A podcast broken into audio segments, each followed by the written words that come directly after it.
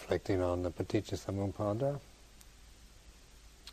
and recognize that this is this is a psychological teaching.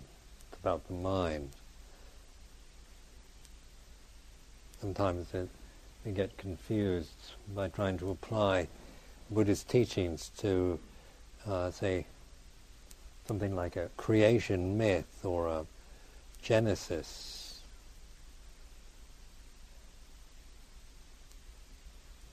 That uh, and repeat again that the world is a is a psychological world, and therefore that this this uh, arising from ignorance, then the the uh, that whole process takes place uh, from vijnana, namarupa, salayatana, vedana, all that arises. The, the namarupa, everything, when, when there's ignorance, then everything is, is uh, it comes into being, into some, into something rather, some form, some mental formation.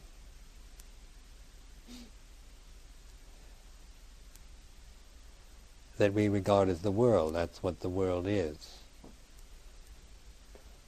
And so that this is a way of, of looking at that which we do, what we create out of this ignorance. And by doing that, then we can actually stop the process. By not being ignorant, we can um, not create these these uh, worlds in which we suffer.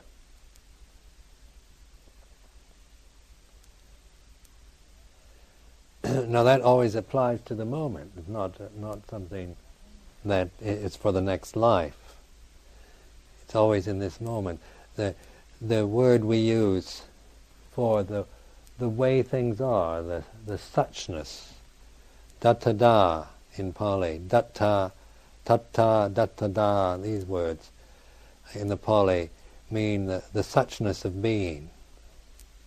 When you're when you're no when you're not creating an illusory world, then things are as they are.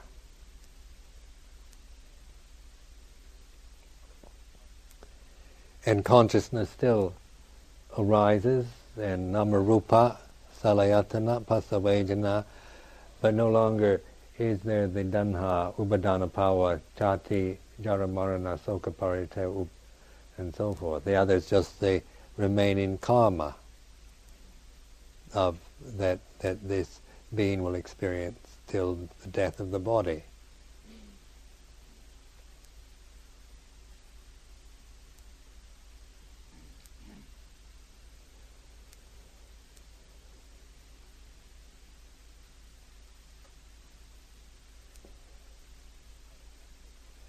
Now the emptiness, when we talk about the suchness or the emptiness, the, the shunyata, anatta, these words imply that not a permanent soul or being, not a an, an emptiness. When the Buddha was asked where he abided, he said, in the shunyata vihara, in the abiding, in, it isn't the, like uh, a vihara as we know it, he said, it's an abiding in, in non-attachment. Mm. And you can realize that emptiness yourself. It's not just uh, something the Buddha can do, it's something each one of us can do, can realize that.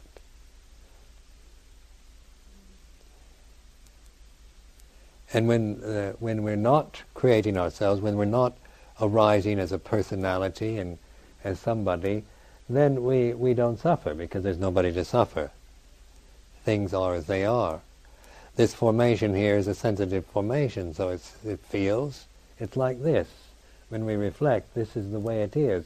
This human form is like this, so it's going to feel. You sit here for an hour, you, and whatever you're feeling is just the way it is. You feel cold, or you feel hot, you feel uh, uh, pain in your legs, or you feel uh, wonderful, you feel uh, inspired, you feel happy, or you feel uh, whatever, whatever feelings is just the way it is. Because of this, this, this uh, birth in this form, then this is this is the way this is the way it has to be. Why do we have to have pain? Why do we have to have disease and sickness and get old? Why? And from the personal level, we, we, we, this is the whine, isn't it? Why me? Why do I have to suffer? Why, why do things, bad things have to happen to me? But as Dhamma, then it, it is as it is. Sickness, disease, uh, pain, all these things are part of the, the result of birth in a, in a form that is vulnerable to those kind of experiences. Always has been since the, since Adam and Eve up to the present time. Contemplate during the day and night. Just, just what it just this is the way it is. It's like this. Being feeling is like this, so that you're you're with the, the actual body.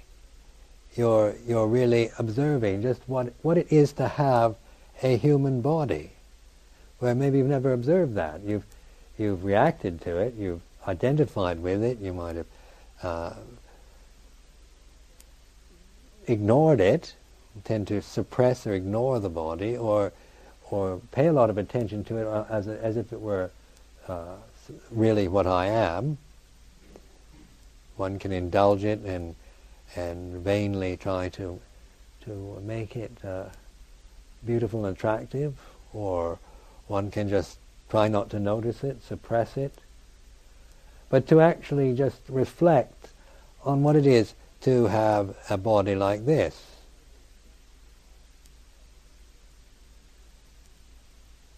it feels like this. What does it feel like? And then you, and then you contemplate it. What does it feel like?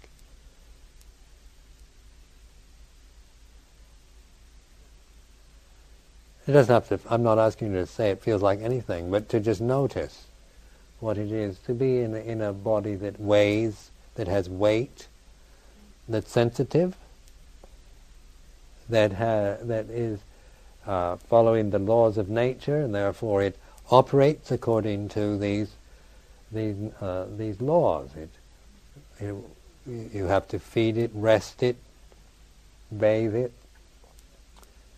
Its function, excretory functions, all this is are about the body. It's the nature of the body. It's like this. So you're you're you're bringing into into your awareness what it is to, to have been born and what it is to be in a form like this. It's a restriction, isn't it? A restraint, being born in, as a human being. Imagine what it'd be like to have a, a more ethereal body, not just one of these clunky old earthbound bodies. I used to like to imagine having a kind of ethereal body where you could kind of like like um, devatas and angels, where you could kind of fly around, not in airplanes, where you could fly up to the top of Mount Everest as a, as a kind of ethereal deva and not feel the cold, and not have to wear all that mountain gear and risk your life and climb the the rocks and the cliffs of, of those high mountain tops, just to be able to float up like a bubble in a beautiful form, lovely form, a lovely Devada on top of Mount Everest. But to get this thing up there,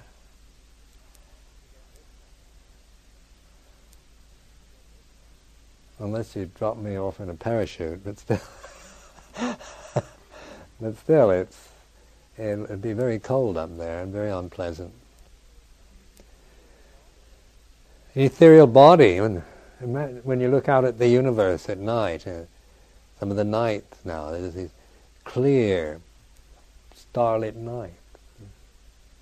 And you feel so kind of limited and restricted as a, in a human body, don't you? What, like a little termite, a little bug What can you, you know, you see, see a wonderful, marvelous universe out there, but look where we're stuck.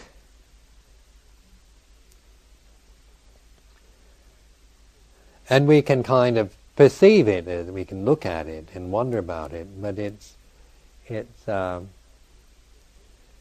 our ability to, to go to it, go toward it. We have to just, we just have to learn to accept the restriction and restraint of this form of being a, a, human being. This is what it is to be human. To, and to surrender, to give up to that restraint, the restriction, the limitation of our physical condition. Is one of the lessons of life, isn't it? Not to identify with it, not to think this is what I am, but this is this is the the form and the in the the the restraint that we have to abide in for a lifetime. And if you don't get enlightened in this one, you probably have to come back again in another one. How many times we've been doing this, I don't know.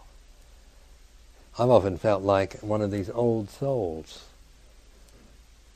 my mother said when I was born I looked like an old kind of homunculus. She said I was really weazened, kind of old wrinkled thing. Wasn't kind of lovely shining baby.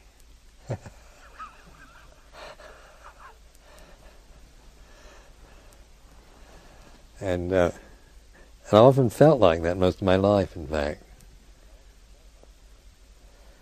Like some somebody that, that is even when even uh, when young felt kind of old.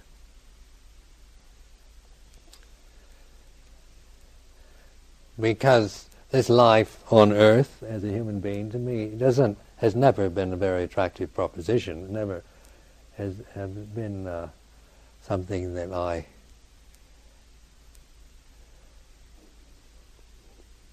found uh, uh, that I could really enjoy. Even though I've had nice moments, pleasant moments, don't misunderstand me, but something else, something realizes that there has to be more to it than just than just the lollipops and ice cream cones of a human existence.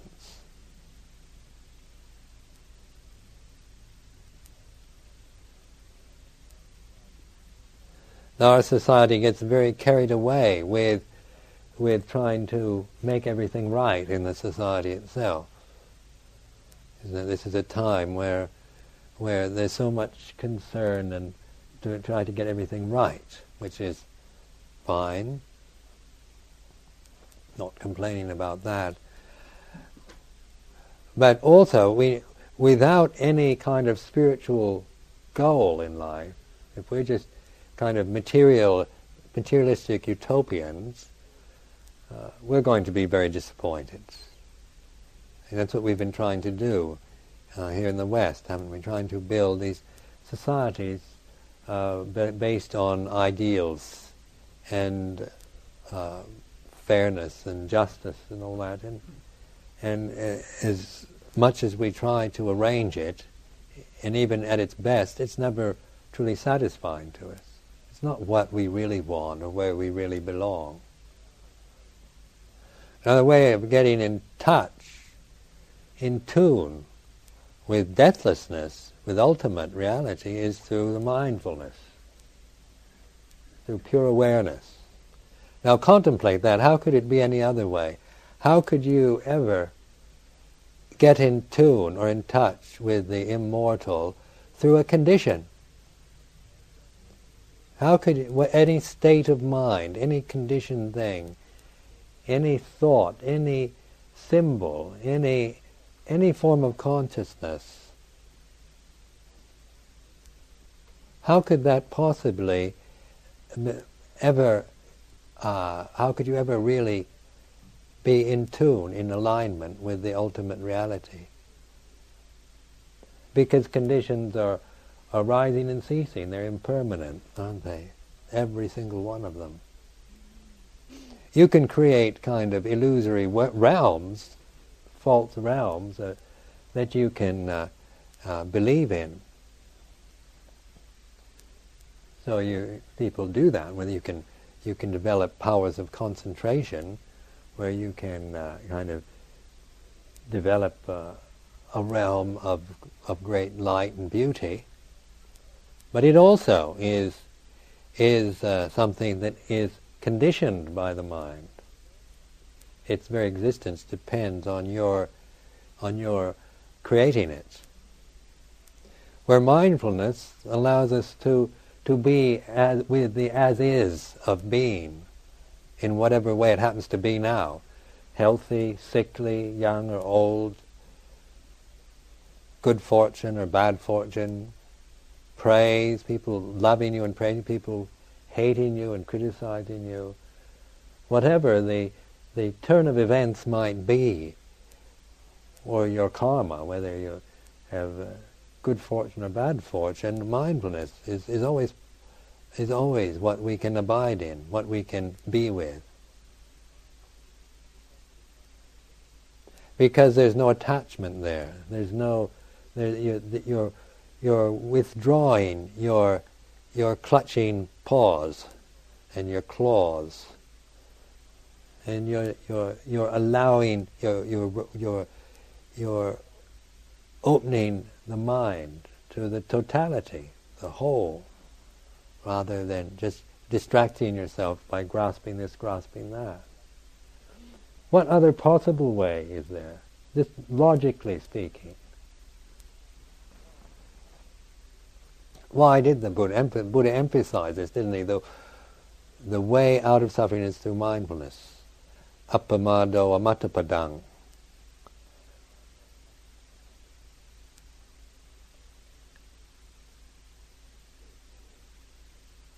Heedfulness, appamado, is the way to the immortal.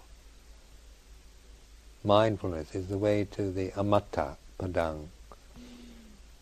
So it's just in this, this practice of mindfulness, this this because then then your faculties for contemplation, reflection are possible.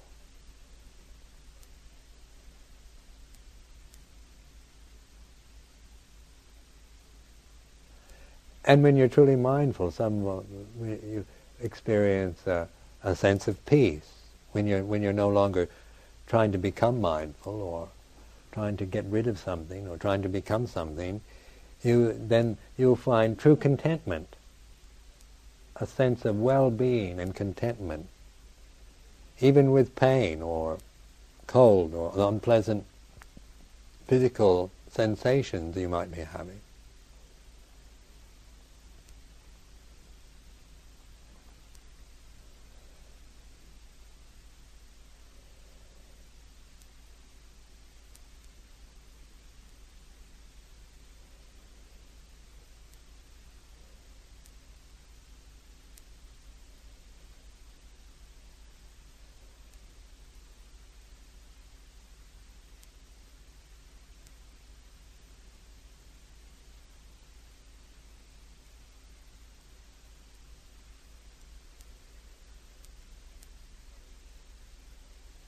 Now, when we're reborn again as somebody, then we're, we're going out to this, we're thinking of, uh, we're caught up in the habits, the tendencies of our life, our loves and hates and opinions and views and prejudices and biases and fears and doubts and worries, the whole lot take over.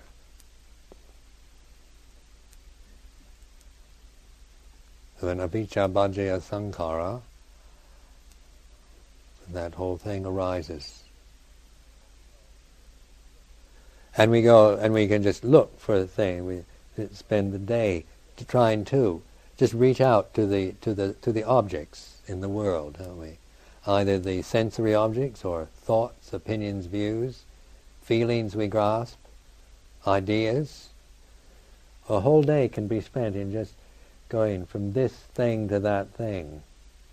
Things, isn't it? The mind going toward things, getting stuck onto things, is what happens.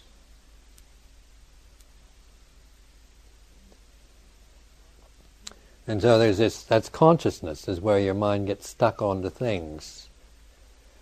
so you, you, uh, the arammana, or the objects that of, of the sense organs, they're the things you get stuck on. From this avijja paccaya sankhara, and you, you can just spend your life just distracting, getting stuck on this, and then you can't and then you go to the next one, you get stuck on the next one. And if you don't have anything to stick to, you feel very uncomfortable, don't you? So either you want to fall asleep and crash out and become unconscious, or you find something else. You always find something to stick to. That's the desire, isn't it? Desire to to have something, to be become something. That's to to watch yourself uh, just being restless and looking at thumbing through books and and looking for something to eat, having a cup of tea, looking around for something to do, somebody to talk to, uh, something to eat, something uh, have a cigarette, kill time. We call it putting in time. You're looking for something to stick to to to become that. Because if there's nothing to stick on to, nothing to become, then what is there? That's frightening, isn't it? The doubt, uncertainty, unsurety. We don't like being unsure, uncertain. We want to know. Tell me what I should do with my life, Ajahn Sumedho. Be nice, wouldn't it, to have have God come and say, "You should do this and you should do that."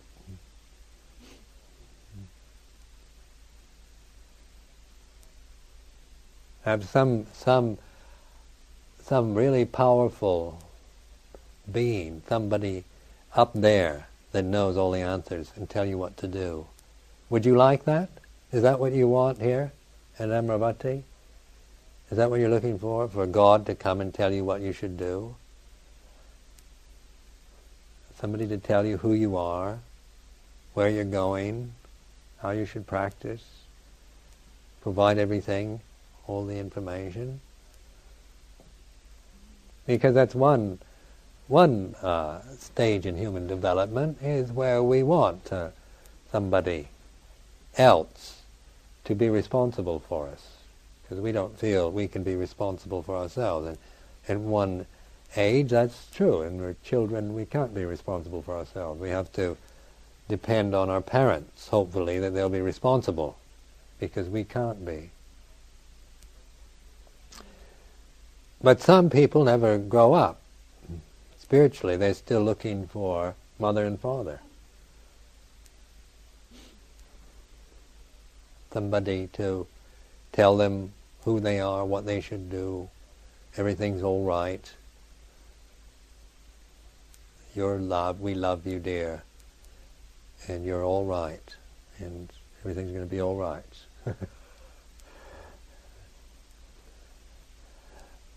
but the the uh, way of a samana, this this is the path of a samana, uh, one who's an anagarika, one who's gone forth, a samana, one who's gone forth from the home to the homeless.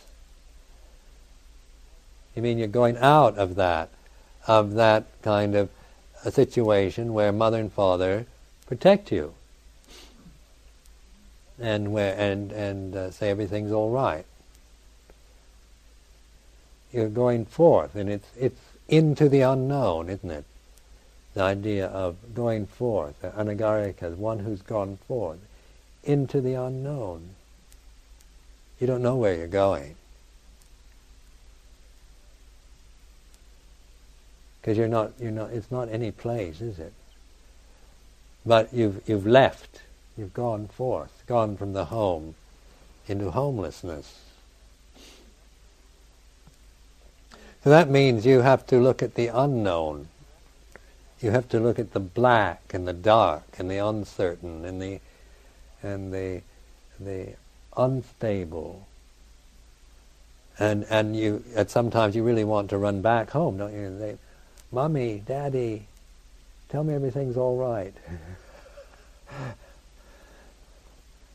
because uh, that's, uh, that's what we remember, the sense of security, of having a home where we have somebody to tell us, somebody to look after us, somebody to, to love us.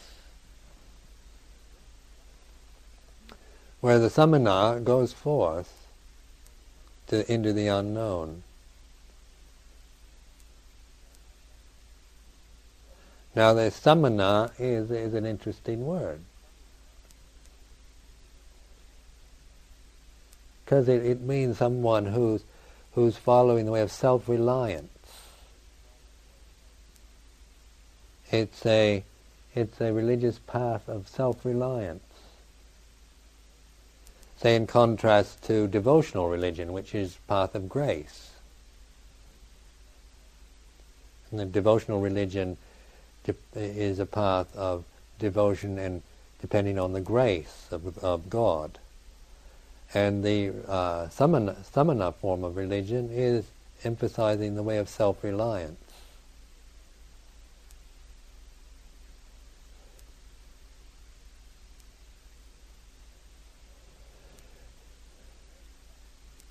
So the, the grace type of religion is is very attractive to have to feel that there's somebody out there who's going to send me grace. because one still is very much bound to a view of being a some a person who needs help from something else, from some some e- external force. And that's the that's the view, say, of a bhakti or uh, Christianity is very much in that in that mode. But the samana form of religion is emphasizing. Uh, it, it, goes to right to the to the. Um, it's a very direct path where you're no longer uh, even cherishing those divisive and separative symbols and formations. The Gnostic religion, isn't it? Gnostic religion. No longer is is is is following that particular pattern because it goes right to the very right to the ultimate the realization of ultimate reality which is something you have to realize for yourself. Vinuhi. But the self is not the self of of an ego or an attachment to the five khandhas or the or the personality that we have.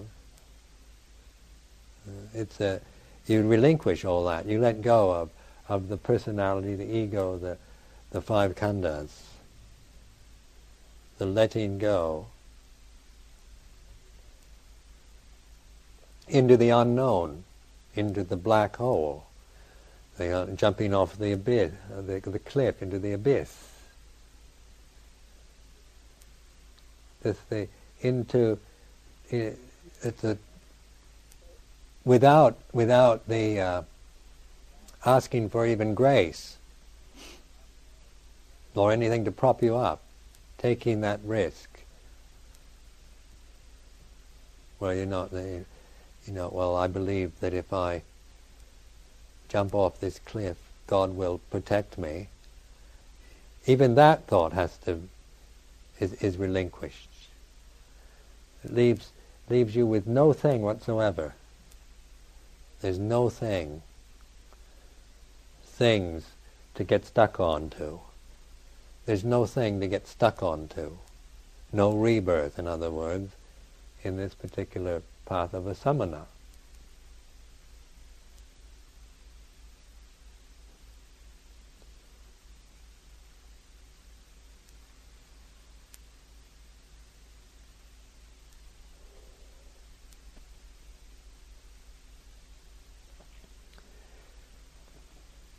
In this path, though, the, the way of, uh, of, of being content. It's a path of contentment, this, this way of life. This is the way to be truly content. How many of you really feel contentment with your life here? Are really content? Because the only reason why you aren't is because you're still trying to become something. Or trying to change something, get rid of something. Because what is life here at Amaravati? Alms mendicancy? Just the, the, uh, the, the food is, is offered to us every day, isn't it? Food's never been a problem here. Place to, to live in, robes to wear, medicine for illness, uh, good company, uh, pleasant and benevolent society.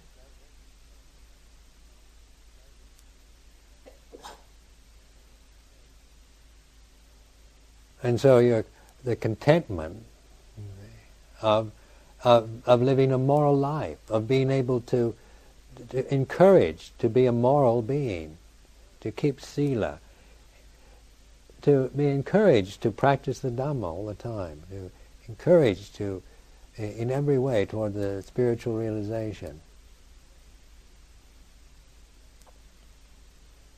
And yet, how many of you really find contentment in this life? It's because of desire, isn't it? You want something else. You still, you still create yourself. You still get stuck on the things, and you still want to become something, or want to go somewhere else, or want to do something else. And so the the way of contentment is to let go of that desire. And as we see in this paticca samuppada, uh, we begin to see what we're doing, not just we're not being high-minded by saying you shouldn't have any desires here. Not asking you to do something impossible. But through the complete understanding of the nature of desire, then you, you're not going to grasp it. You're not going to grasp the fire once you know that it burns you.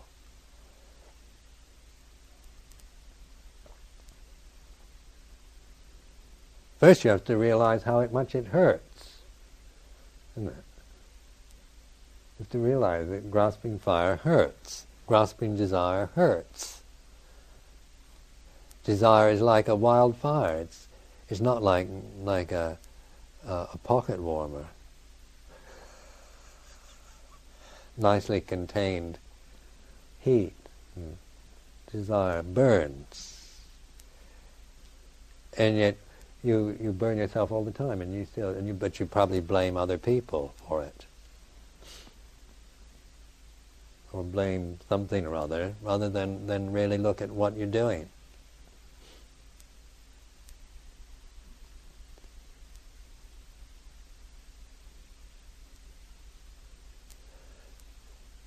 It's interesting to just why fire is such a symbol, a religious symbol in all religions, isn't it? Is is is uh, the, the burnt sacrifice, burnt offerings of primitive religions.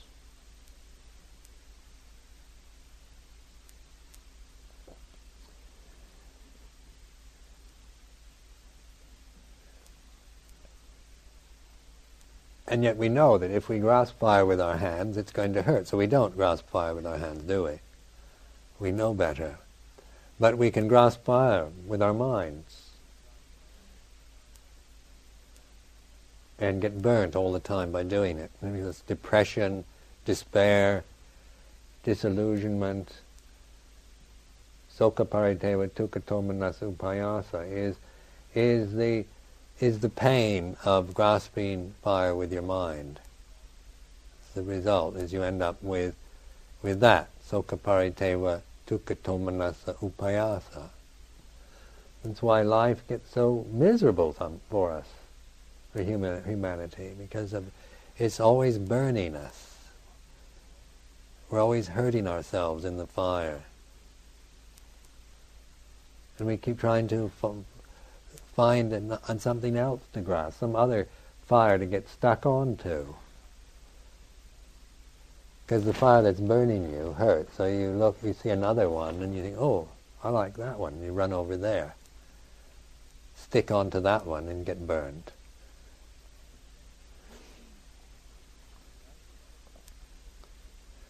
Now, if you don't, now if you don't touch fire, you can you can you can warm yourself with on a cold day, isn't it? Fire is a very nice thing if it's contained, and if you don't grasp it, and if it's if it's uh, if the uh, fire is a, is a lovely lovely thing we have, we can use it to to heat water, to make a cup of tea. We can use it to keep warm. We can use fire in so many ways that is skillful and, and beautiful.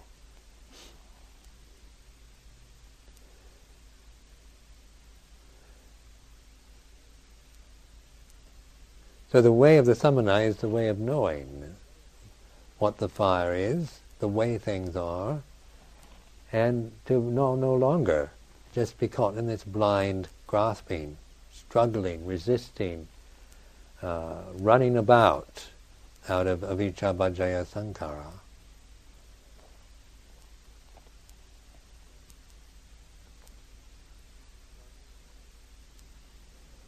So in each moment there's a moment of contentment. Here we are. This is the way it is. Roof over our head. Nice warm room. Robes. Nice robes and uh, very nice food you're providing us with. and all the TLC we get from the anagarikas and anagarikas and the lay people. All these little trays that go off to the sick bhikkhus. Endless supply of little trays and flasks. It's like having a mother.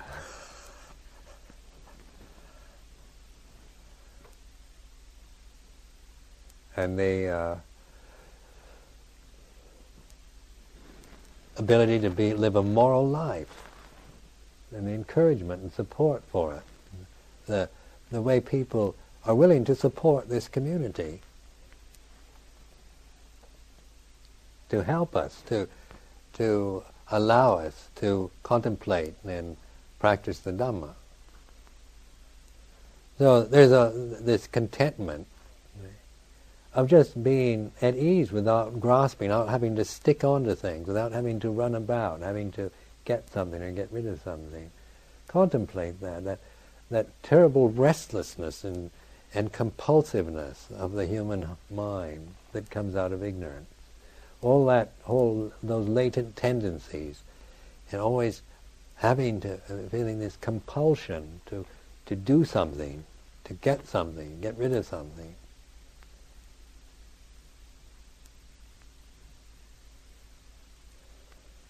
So you can spend an afternoon in this room just feeling very content. This afternoon I sat here for three hours feeling very, very content. It's a lovely way to spend an afternoon, being content. Isn't it? At least I think so. Considering how I used to spend afternoons.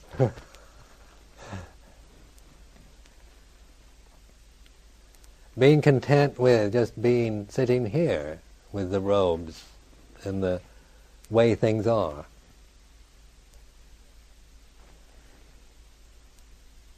Not feeling necessary to, to try to, to to make it any other way. Everything was, was, was very was all right. There was no kind of emergencies, life-threatening situations this afternoon. It was all very calm, very uh, peaceful, and perfectly suitable towards being completely content and at ease.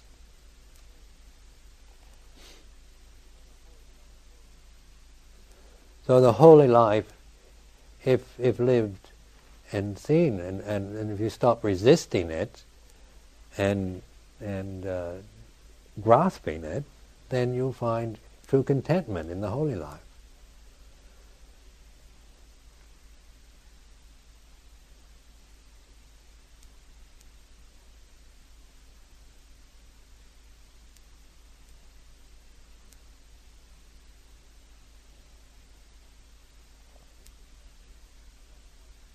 But to be content, you have to let life be what it is, yeah, and understand it, and not, not uh, like even with, with physical pain or uh, ailments or whatever. To one can be content even with with those, because we're not we're not saying I want a life without pain.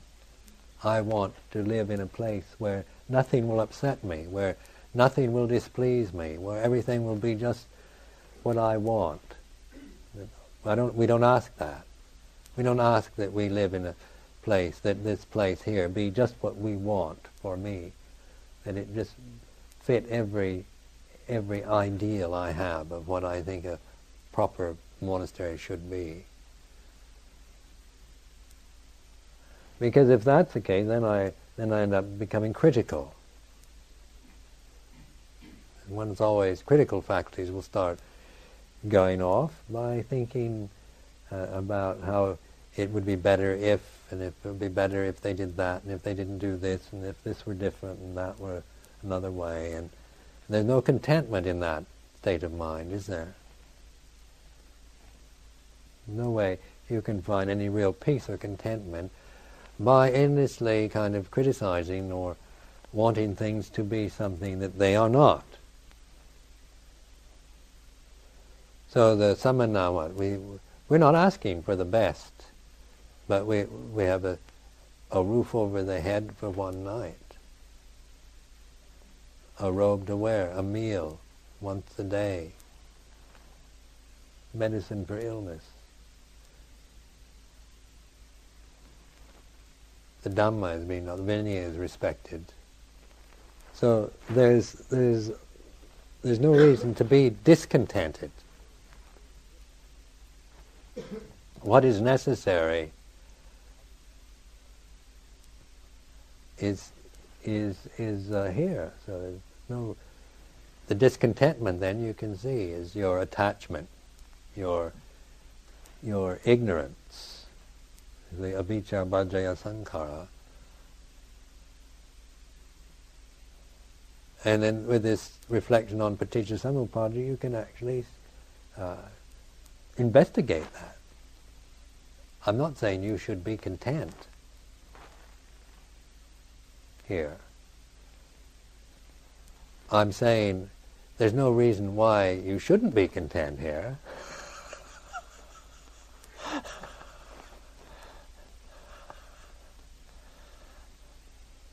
but whether you're content here or not, that's something you have to discover uh, and see what's happening uh, if in the for the standard of the samana and the life, the holy life, then there's nothing lacking, nothing missing.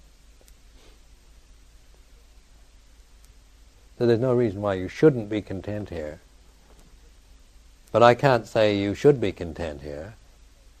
All I can say is that uh, I can kind of give you suggestions and ways of investigating discontentment, suffering,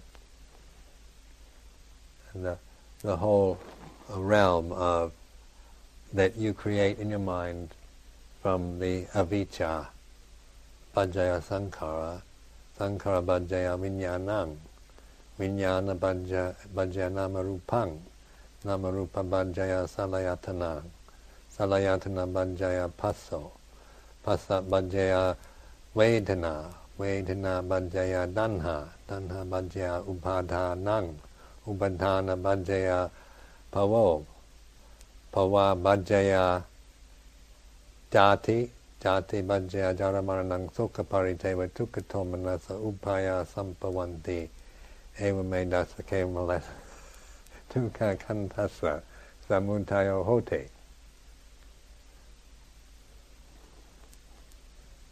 That teaching, isn't it? Then the way is to to to let go of that desire.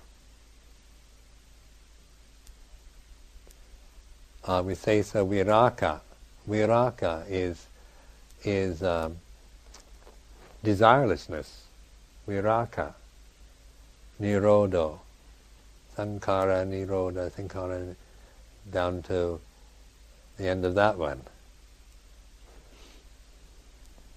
So as, as we let go of desire, and then th- we see that letting go, we, we actually realize the, the letting go, then it, then it, then when there's uh, mindfulness is developed further, then there's non-attachment.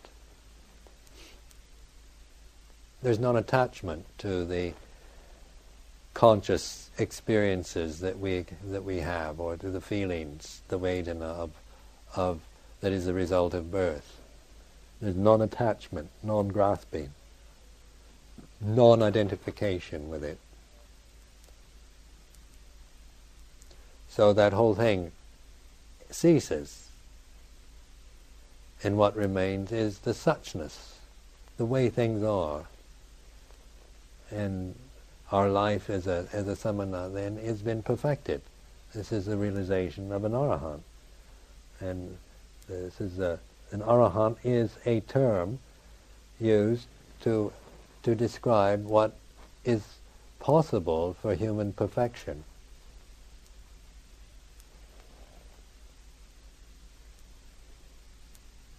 What it means, what that implies. That and don't, don't, if you think that you're going to become an arahant, you've got it wrong.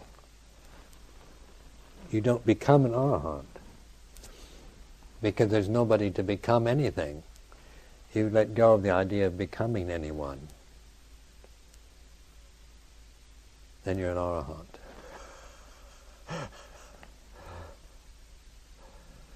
but it's not you, is it? It's not a person. It's a realization. It's a freedom, the ultimate freedom. It's true contentment. It's peace, peacefulness, non-delusion, viraga, non-desire, desirelessness.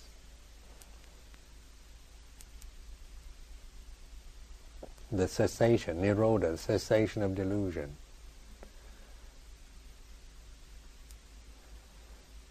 So contemplate this and and uh, this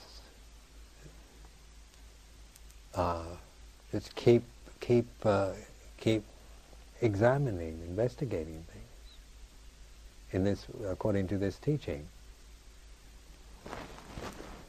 So you you really know what desire is. You really know what grasping of desire, the result of grasping desire. You know what it is. You're not just repeating paticca like a parrot. You are actually realizing, investigating, insight, having insight into this. So just don't quote paticca samuppada as if it, as, uh, because so you can kind of show off your your uh, your, your knowledge of the suttas but you're actually applying it to to daily life here at Amaravati, the way things are here, the way you happen to be feeling.